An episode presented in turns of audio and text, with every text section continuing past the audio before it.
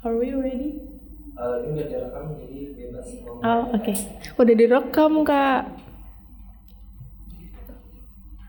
Mulai? Halo Sobat CEO. Untuk Weekly Creative English Oasis atau WCEO edisi kedua hari ini, kita ditemani oleh Kak Yudi yang akan membagikan pengalamannya dalam belajar bahasa Inggris. Kak Yudi, how are you? I'm fine, Alia. Thank you for having me today. Oke, Kak Yudi. Ini kita langsung mulai eh, cuap-cuapnya aja boleh? Iya, boleh. Oke, Kak Yud, how did you find yourself learning English for the first time? Gimana sih Kak Yudi pertama kali tertarik untuk belajar bahasa Inggris?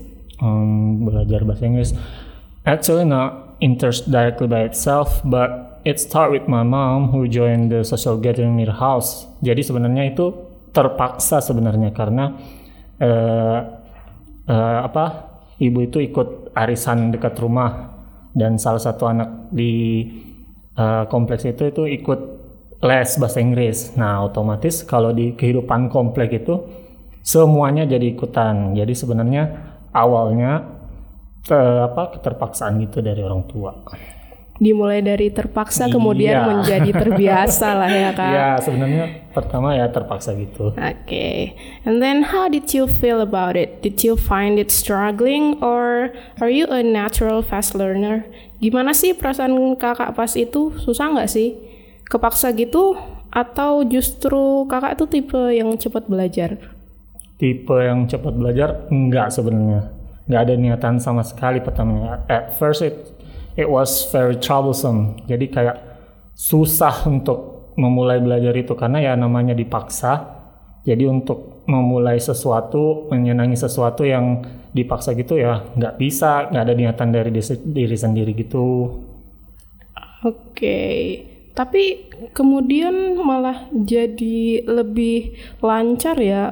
Iya. Kira-kira gimana eh, eh, pengal- perjalanannya kakak dalam belajar bahasa Inggris waktu itu tuh kayak gimana? Can you tell me your journey right after you start learning English until now?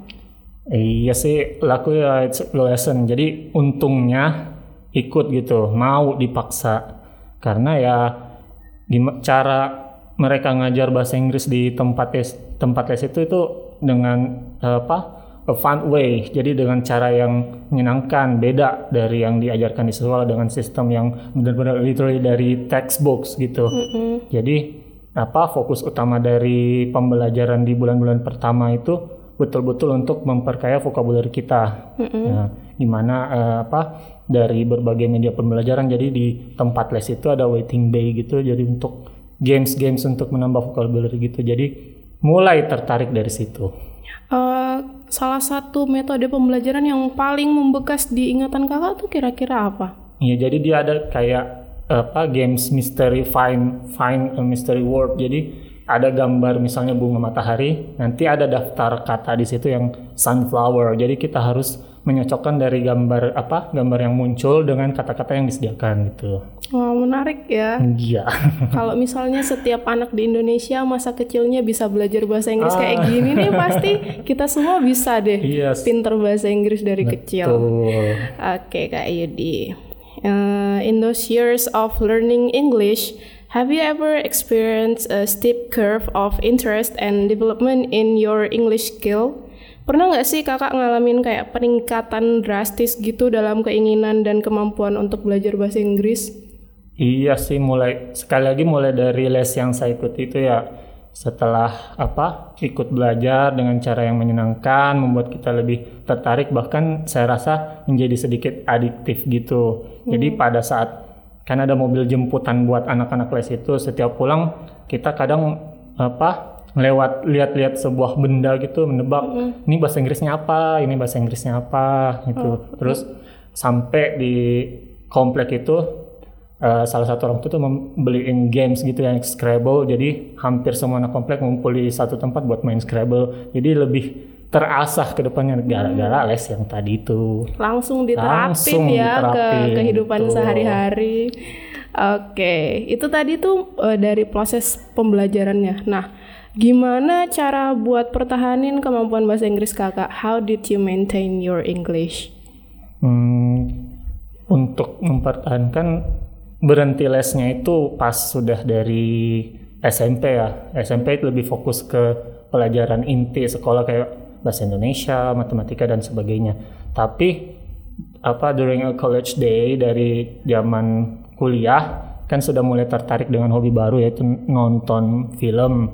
Nah, saya lebih fokusnya nonton film misalnya film barat, produksi Hollywood gitu tapi dengan subtitle bahasa Inggris juga. Jadi hmm. Apa yang diucapkan aktor dan aktris itu bisa kita tahu dan gimana sih cara pronunciation yang benar, gimana hmm. cara mengucapkan yang benar dan gimana cara membalas dengan quotes-quotes yang benar gitu.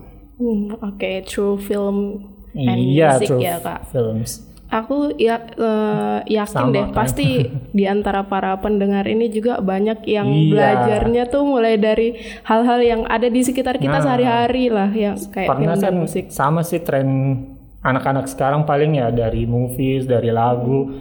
Bahkan lebih bagus dari lagu kan gimana mereka pronunciation lagunya hmm. lebih tepat, yep, cari artinya apa sih artinya apa lirik-liriknya itu gitu. Yap, betul sekali. Oke, kita berlanjut ke masa depan ya. Uh, related to your future plans, how do you see English can be useful for your career? Terkait dengan rencana kakak ke depannya nih, menurut kakak seperti apa sih bahasa Inggris yang akan mendukung karir kakak nantinya?